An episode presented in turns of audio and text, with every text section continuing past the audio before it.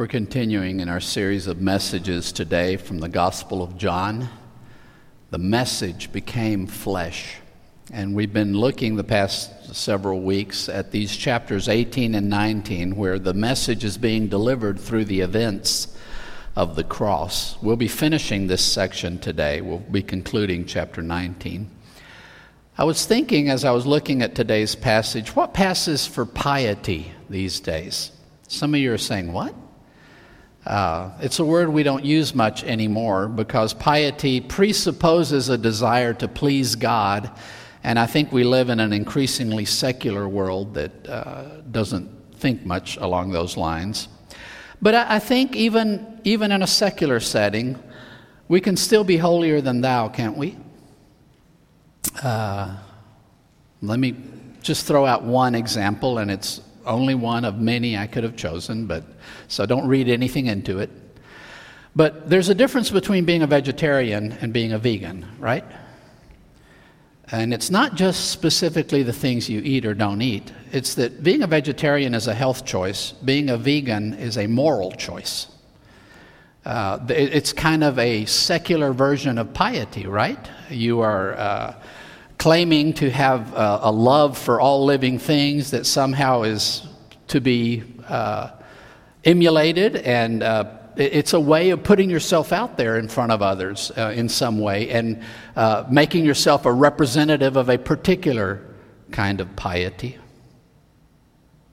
Whatever it is we choose to do with, with our lives, we, we often really want to uh, have other people be impressed by us. We want them to look on us and uh, be impressed by our virtue or to think of us as exemplary, or maybe we don't reach that high, but at least we'd like for people to think of us as the good guys, the, the kind of the good people.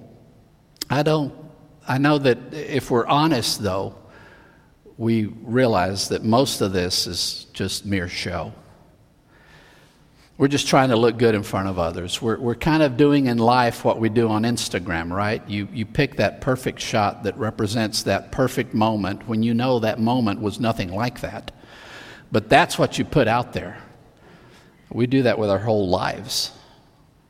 But is there such a thing as genuine piety? Something that is truly pleasing to God, something that is genuinely worthy of emulation? I think in today's passage, we'll see a good example of, of kind of two versions one that certainly is not praiseworthy, but one that is the real thing. I've titled today's message Genuine Piety. And we're in John chapter 19, 31 through 42, so we will be ch- finishing chapter 19. Let's start with verse 31.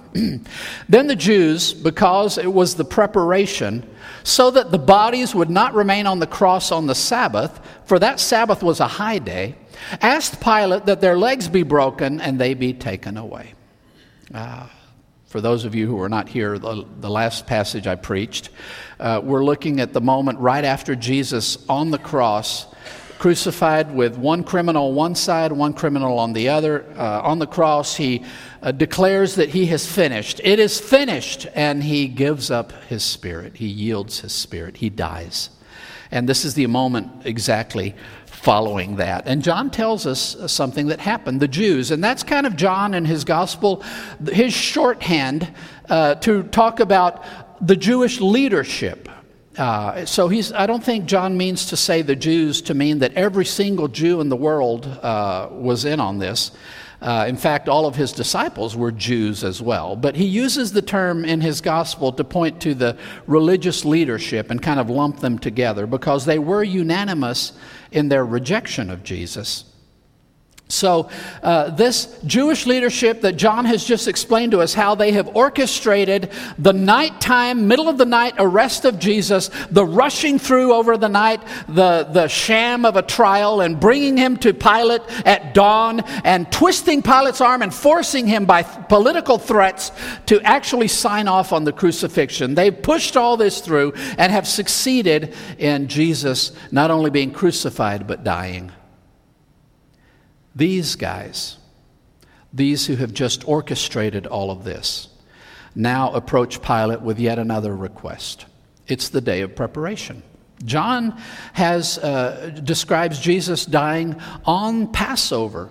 It, kind of we get the impression from the synoptic gospels, uh, Matthew, Mark, and Luke, that uh, Jesus was crucified the day after uh, the Passover and that the Last Supper was a Passover meal. But John very explicitly uh, describes it as happening on the day of Passover. Jesus is being crucified on the day of Passover.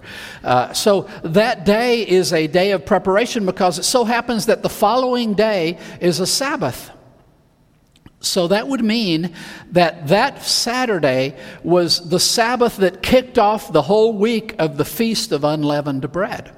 And that, you know, Passover and the Feast of Unleavened Bread, one, one happened the day before and then the, the other followed immediately the week.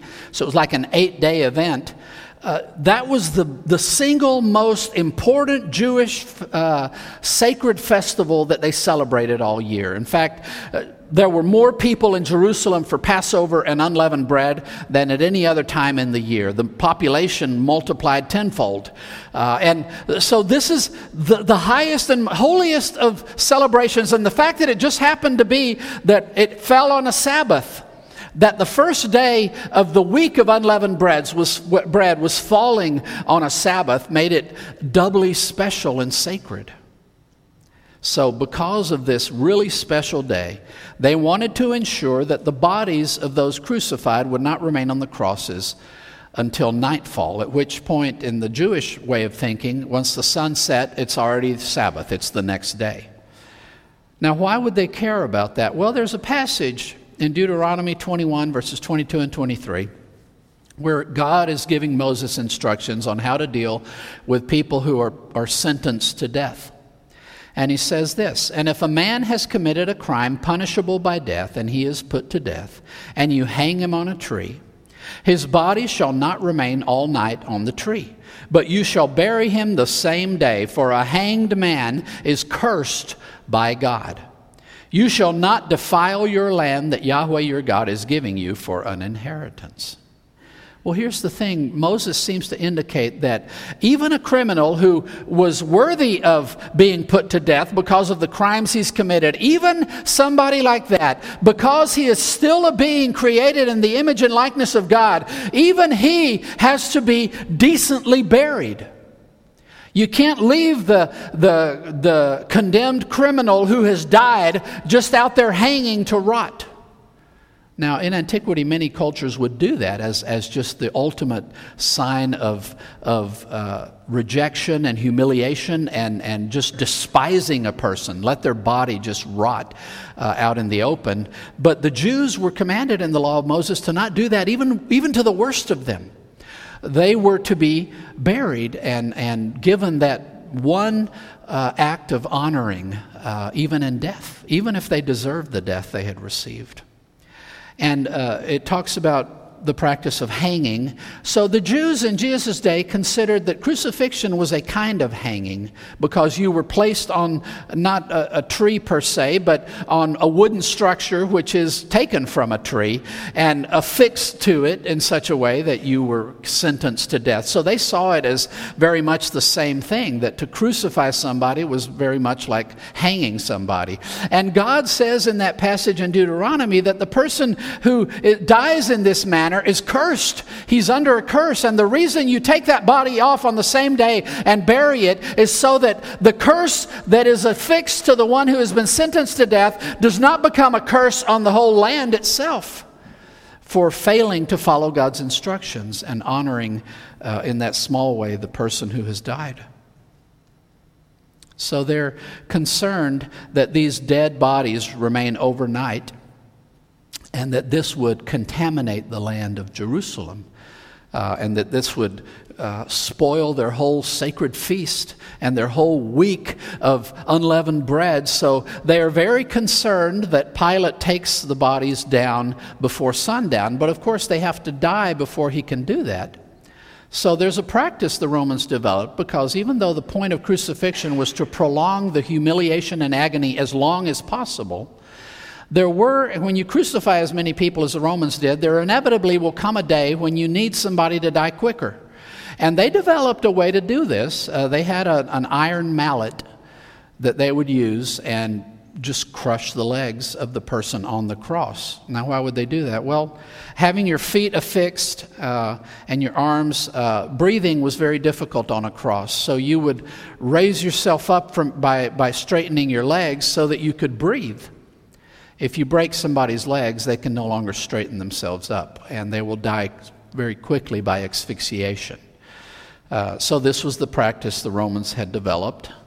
And uh, they asked Pilate for permission to, or not permission, but for him to actually command the soldiers to do this, to break their legs, so that they will be dead by sundown and we can get on with our festival and uh, the land will not be contaminated by them. It's very interesting that uh, they have just crucified Jesus unjustly. And they have uh, pushed and prodded and done everything uh, in ways that break Jewish requirements for how you deal with bringing somebody uh, to a death sentence.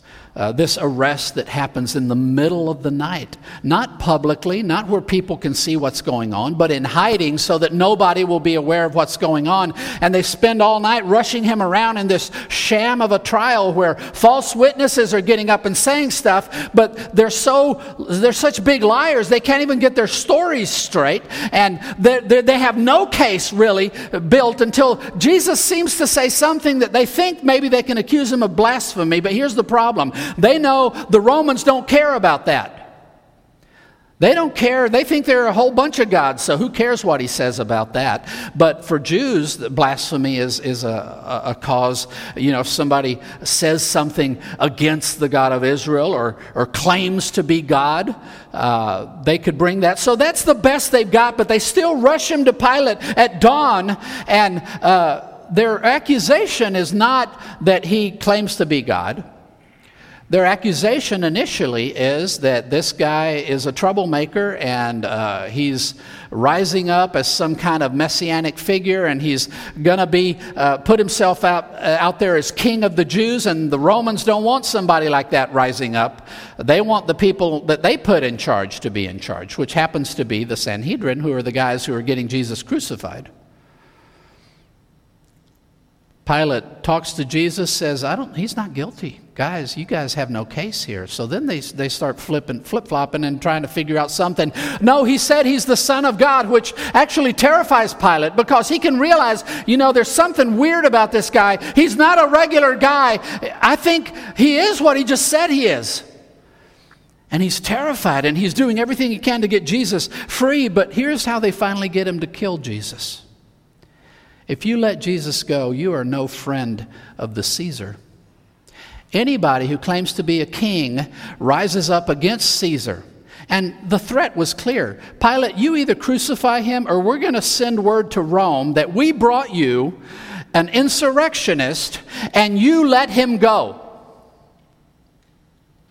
Pilate's position was already tenuous. The guy that was his backer in, in uh, in Rome had only recently been deposed because he had lost favor with the emperor. So Pilate was already on thin ice, so he went ahead and approved this crucifixion, this sham of a crucifixion. It's not the first time in the Bible we've seen somebody do something completely horrible and wrap it up in the most perfect observance of the law of Moses you could imagine. 1 Kings 21. King Ahab of Israel wanted to buy a plot of land from a neighbor of his because he wanted to plant vegetables. And apparently, his own land, he didn't want to use it for that. So he asked this guy to sell him his land, and the guy said, I'm sorry, this is my ancestral land.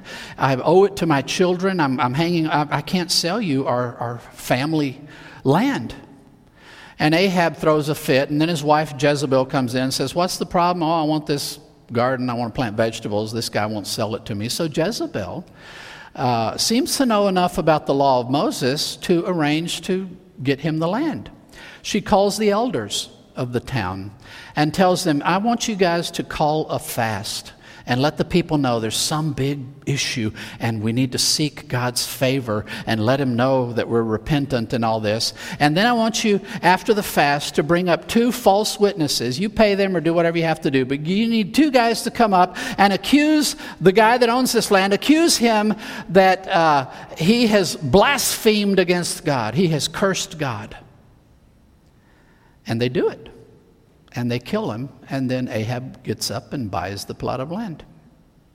Now, the interesting thing about that story is there's a complete perversion of justice. There's a complete destruction of everything God is calling us to in His law, but there is actually on the surface of it a perfect adherence to all the demands of piety. That's what's happening here.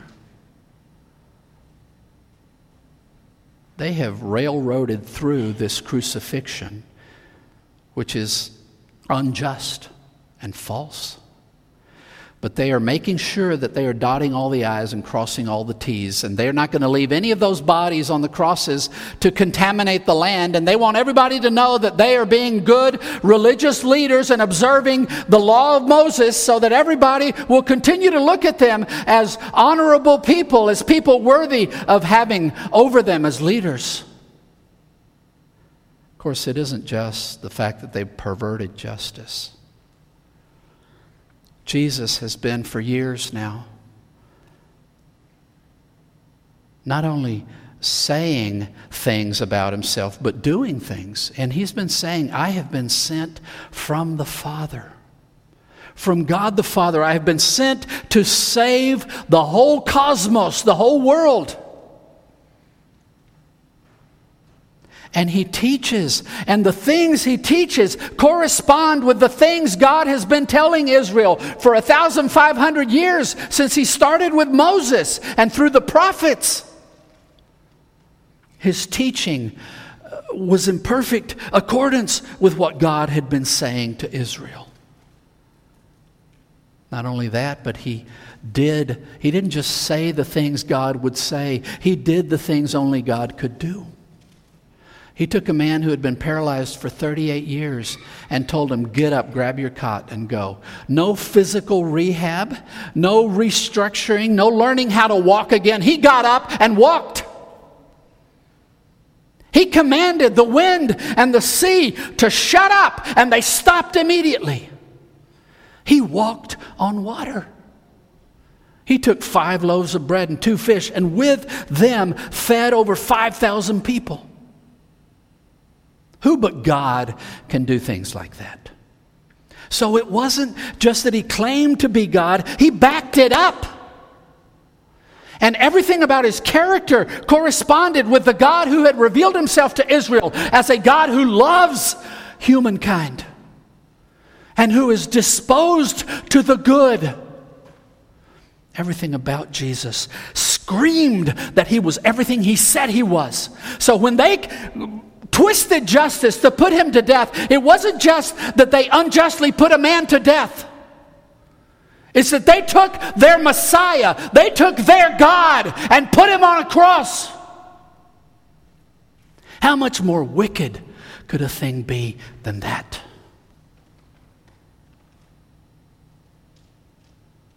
And they think they can just uh, go through the motions of keeping Moses' law and at least they'll convince everybody else that they're very pious people.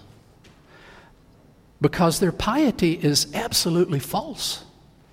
They've got no interest in pleasing God.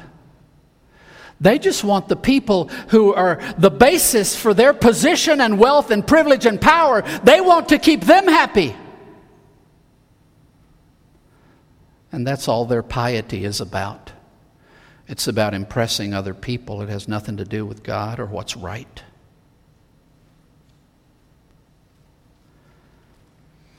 The Jewish leaders who had just crucified Jesus made every effort to keep the commandments found in the law of Moses. In what ways do you find yourself obeying God in minor things while offending Him with acts that are an affront to Him?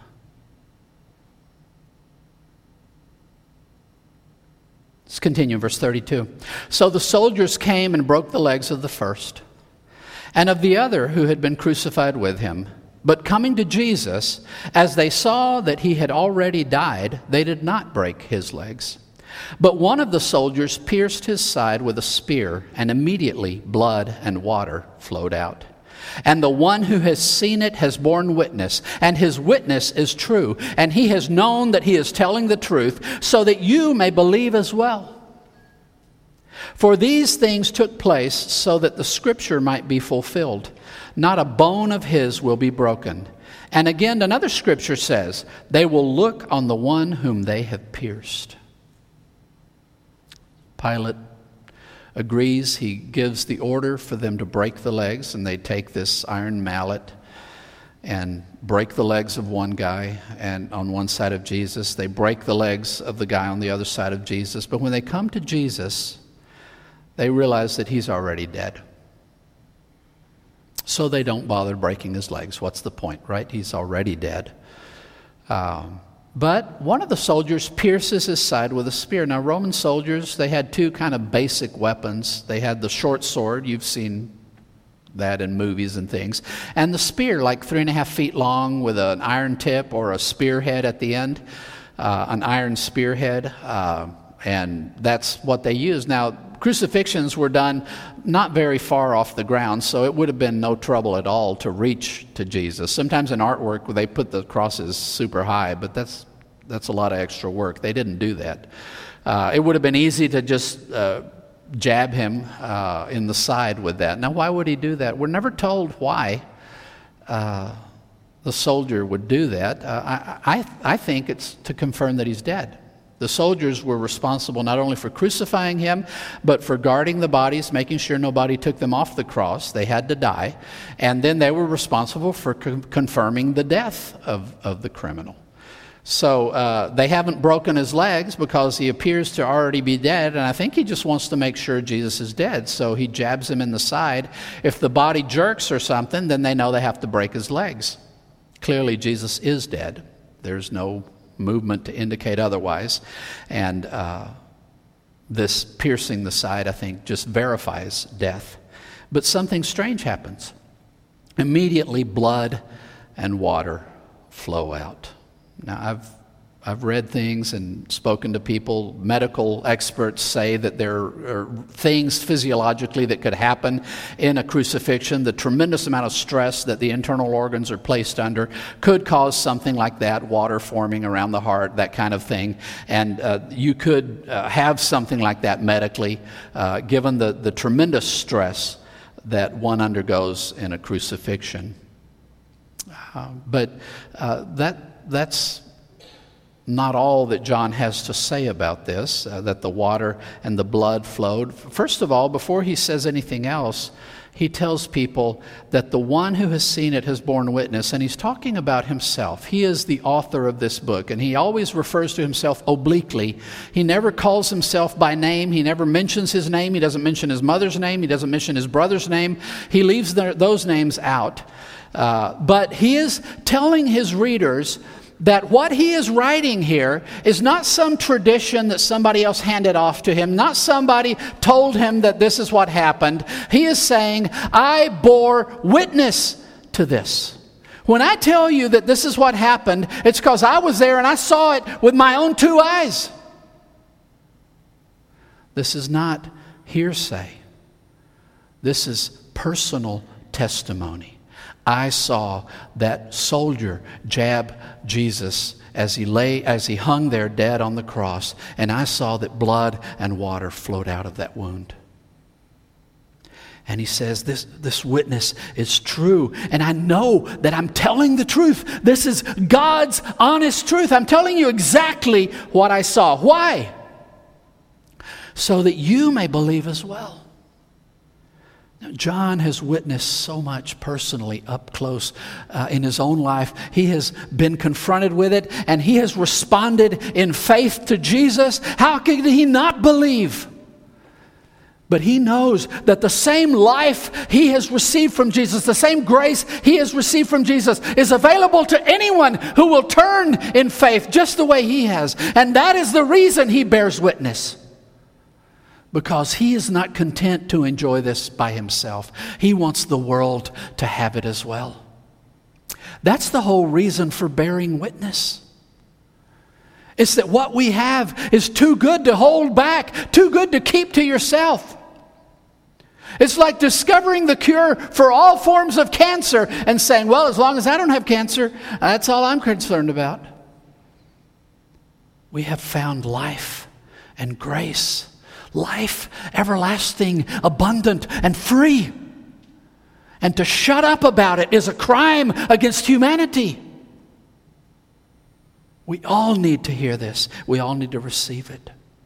And now, John says that all of these things happened so that the scripture might be fulfilled. And if there's anything that stands out in John's account of the crucifixion, it's that every single detail was orchestrated by God. Jesus is not some guy who got in too deep and things went terribly wrong and he ended up dying a horrible death. That is not the story of the crucifixion. Jesus was not some deluded fanatic who got himself killed. Jesus was the Son of God. And we see in John's description how he controls every point from the very beginning of his arrest until his final breath, and even after his final breath. Every detail is fall, falling exactly into place with things that God had talked about through Scripture hundreds of years earlier. And God is clearly orchestrating this whole thing. This is God's event. And I think in these two scriptures that John quotes, we can understand a little bit of the significance he sees in the blood and the water that flow. Now, these are things he's already used. These, the idea of water and the idea of blood are things he's used earlier in the gospel. In Jesus' teaching, he has told the Samaritan woman when he asked her for water, she says, You're a Jew. Why are you asking me for water? He says, If you only knew who's talking to you, you'd be asking me, and I would give you living water at the feast, Jesus stood and proclaimed that uh, I am uh, the bread of life. And he says, uh, Anyone who thirsts, come to me, and from within, rivers of living water will flow. Jesus also shockingly said earlier in John that unless we drink his blood, we will never know life. And he talks about himself uh, as that sacrifice that has to be received. I think these two quotes go along those lines. The first quote, not a bone of his will be broken. That's actually a reference to the Passover lamb.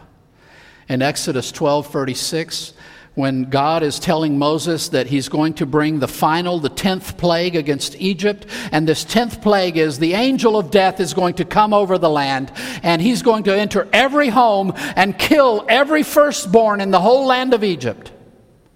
So God instructs the Israelites take a lamb without blemish and sacrifice it. Take the blood of this lamb and put it on the doorposts of your house. And this night, you, you will eat the lamb in your home as a meal. And this night, when the angel of death comes over Egypt, he will see that blood on your house and will not go into your home.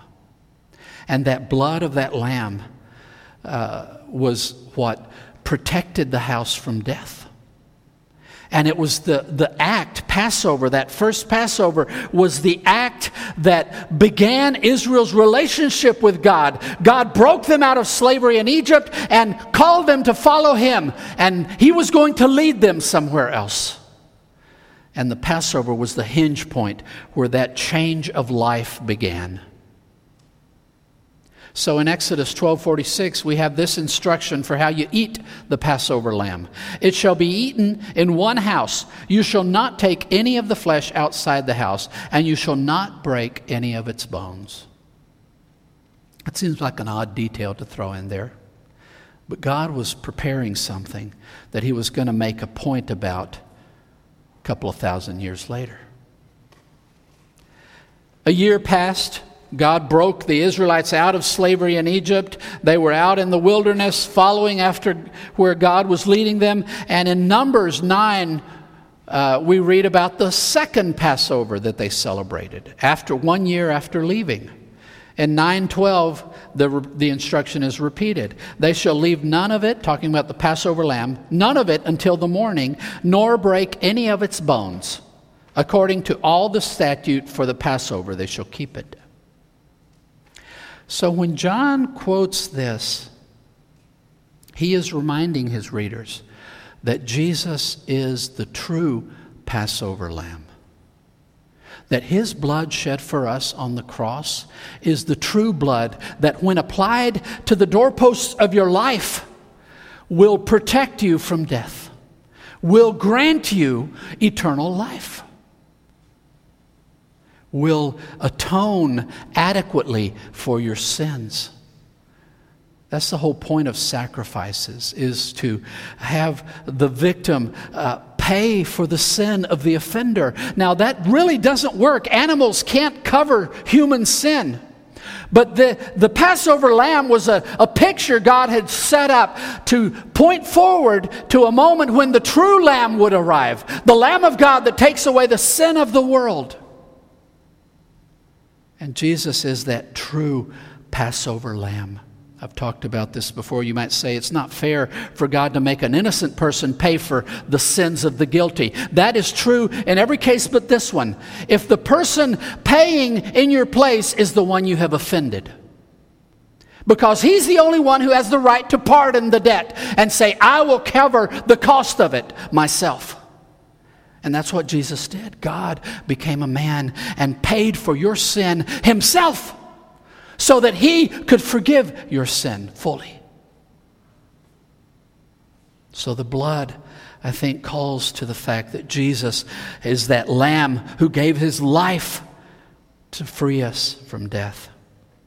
And then the other scripture he quotes they will look on the one whom they have pierced. That's a quote from Zechariah 12. Uh, and in Zechariah 12, the prophet is talking about God restoring uh, the people of Judah to Jerusalem. And then he says this strange thing in verse 10 of chapter 12 And I will pour out on the house of David and the inhabitants of Jerusalem a spirit of grace and pleas for mercy, so that when they look on me, on him whom they have pierced, they shall mourn for him as one mourns for an only child, and weep bitterly over him as one weeps over a firstborn. God's describing a moment when the people look to him, God himself, whom they have pierced and look on him in genuine repentance and weep bitterly over the fact that it is because of us that God had to be pierced. It is my sin that put Jesus on that cross.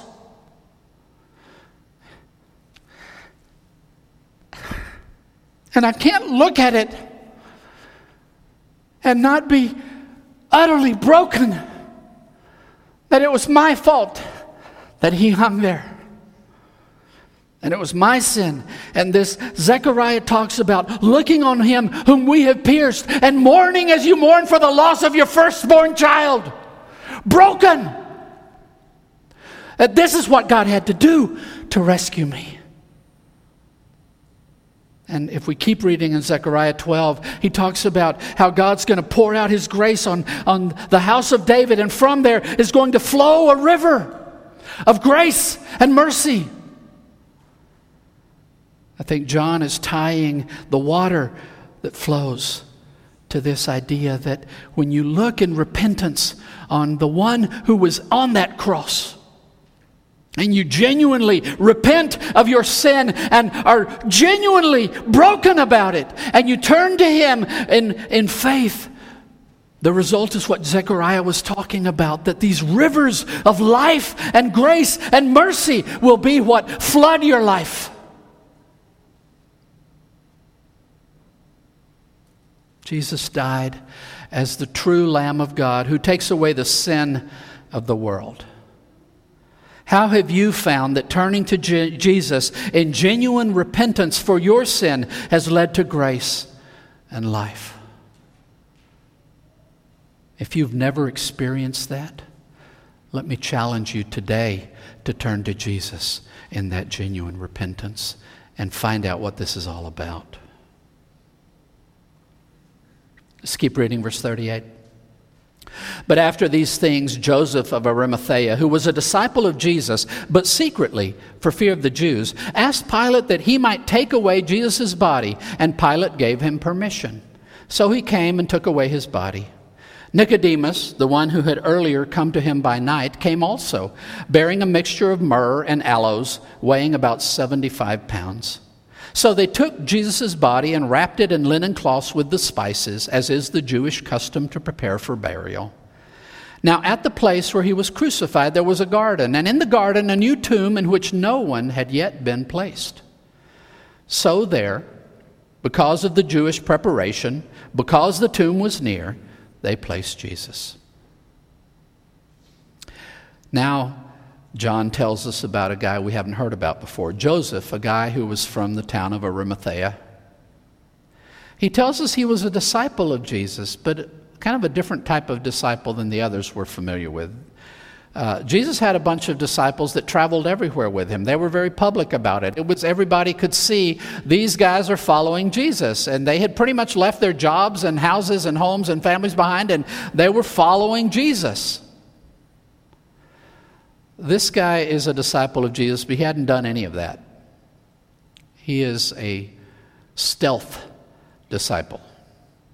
He is a disciple flying under the radar. Nobody knows he's a disciple. And we can understand if he was a member of the Sanhedrin, he was part of this governing body and the, the, the highest of the highest of leadership in Jewish life in Jerusalem, the most important group of people in political and religious life among the Jews. So he's in this circle of very influential people, and he realizes that everybody else seems to not want anything to do with Jesus. So maybe he's biding his time, hoping that they all come around, that they all come to see the error of their ways, and there's a turn, and then he can say, Yeah, you finally get it. Uh, great. Well, I'm one of you too, you know. The, uh, but at the moment, he's afraid of the consequences of speaking up for Jesus. He can read the room when they're together and knows that if he speaks up and says something in favor of Jesus, they're not going to look on that kindly because they have made up their minds. They don't like Jesus. They want him dead. Not just dead, they want him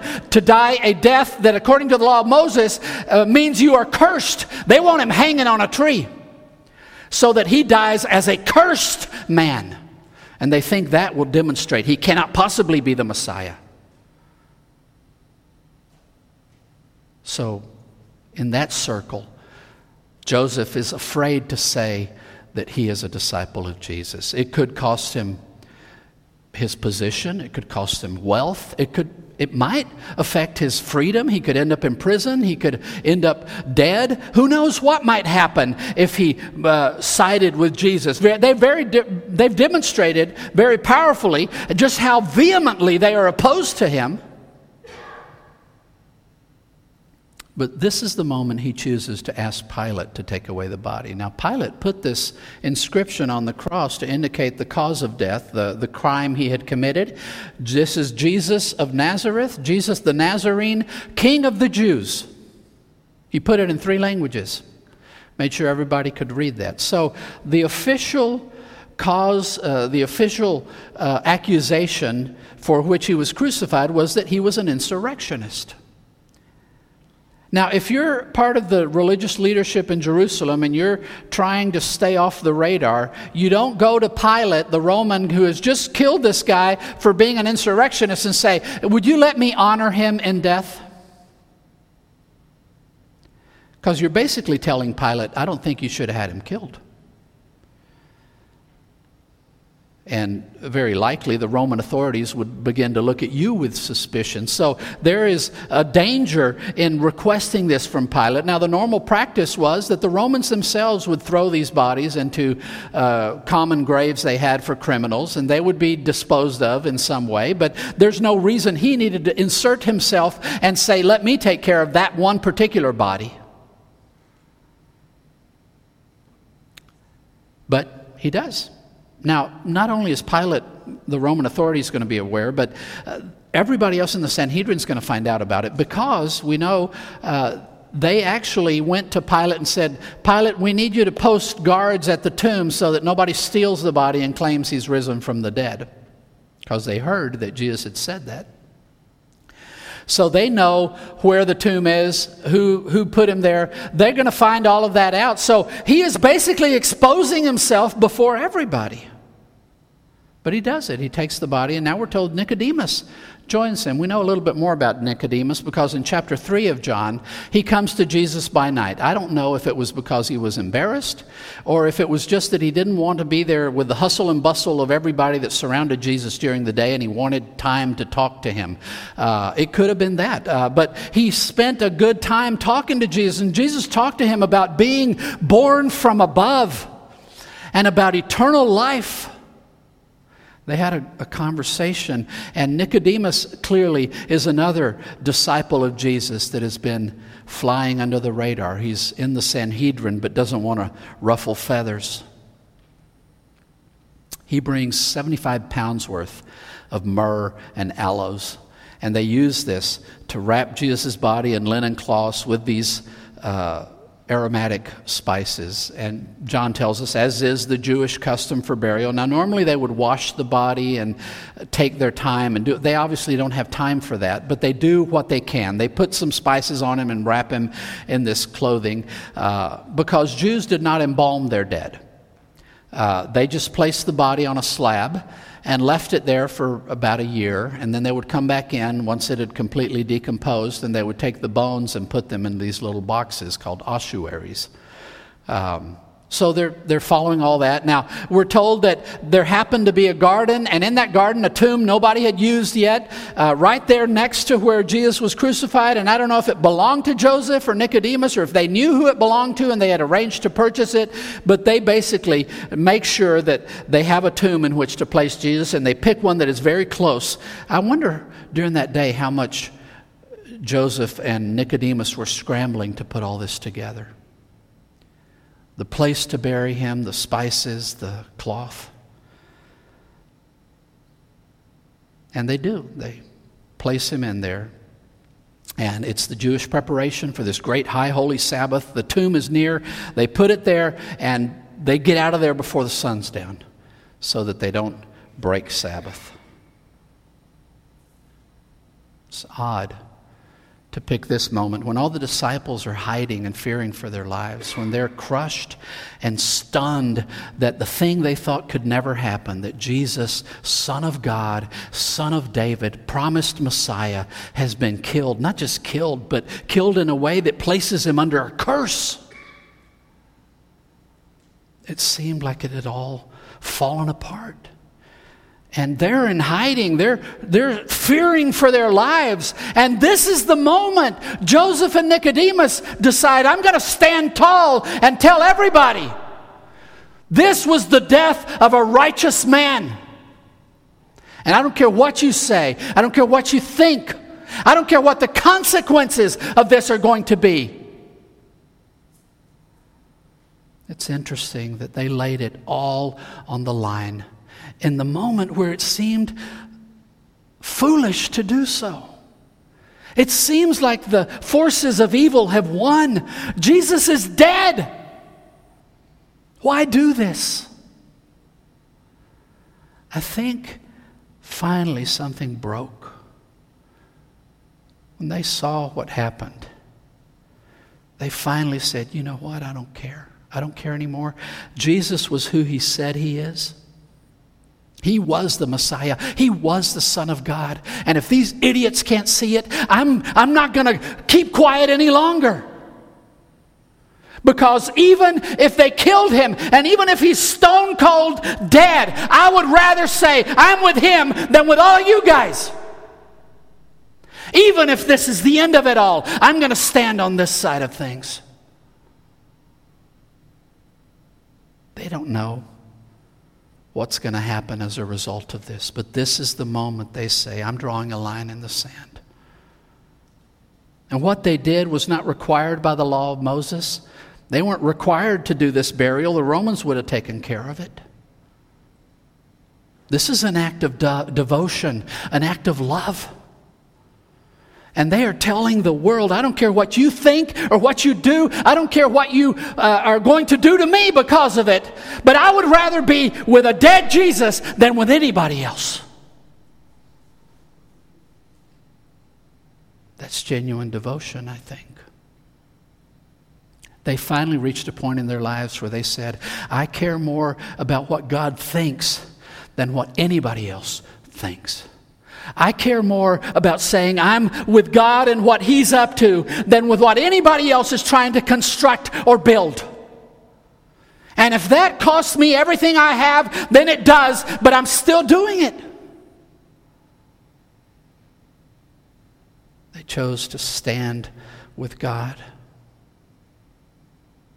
Joseph of Arimathea and Nicodemus chose the darkest hour to stand with God and turn away from a world that rejects Him.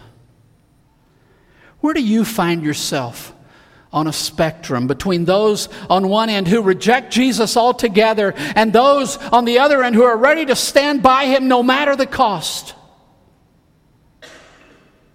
What kind of piety characterizes your life? We see two very different kinds of piety in this passage. The Jewish leaders asked Pilate to break the legs of the crucified so that the bodies won't be left overnight on the crosses because that would contaminate the land, as Moses warned. They wanted everybody to observe their careful attention to the requirements of God's law so that everyone would be impressed with their piety and attention to detail. But they had no interest in actually pleasing God. It was a show. They're just trying to impress. This was the first century version of Instagramming yourself out there. Meanwhile, Jesus has died. God's perfect Passover lamb has given up his life willingly to atone for the sins of the world to make it possible for us to put our faith in Him and be cleansed of all sin, invited on a journey with Him, rescued and redeemed, if only we will look to Him with repentance and genuine regret for our sins that put Him on that cross. Joseph and Nicodemus show us a very different kind of piety. They do something the law of Moses didn't require they bury Jesus' body and choose that moment to tell the world that they would rather be associated with Jesus, even a dead Jesus, than with Rome or the Jerusalem elite. What kind of piety characterizes your life? We're going to sing a song in just a moment. And this is the time in our service when I invite you to respond to God's word. God, God, God's word is, is conversational. God doesn't just throw out instructions and say, read, you know, don't, the Bible's not God's little instruction manual. It's a letter. It's a love poem. It's a conversation. And every time God says something to us, He's calling us to respond in some way. So we have a time every time in, in our service uh, after we hear God's word where we can respond in some way and we give you a chance to uh, go. We have, we'll have two uh, people uh, on either side uh, at the back here if you want a little bit of privacy. But people there ready to just shake your hand and tell them what God has laid on your heart through the message this morning. Maybe you have not yet put your, your eyes on Jesus. You have not yet turned in repentance to Him and found in Him not only forgiveness, but life abundant and you want to know how to get that today. Today is your day. Let them walk you through praying and asking Him into your heart and life. Maybe you already know Him and God's calling you to some uh, moment of recommitting yourself or, or showing uh, uh, some new level of commitment He's calling you to whatever it is God puts on your heart, take this moment to go and pray with these people and uh, respond to God's word in that way. Let's all stand. Uh, I'll ask those who are helping me with the invitation if they'll go to the back right now. And they're ready there to receive you. Come while we sing.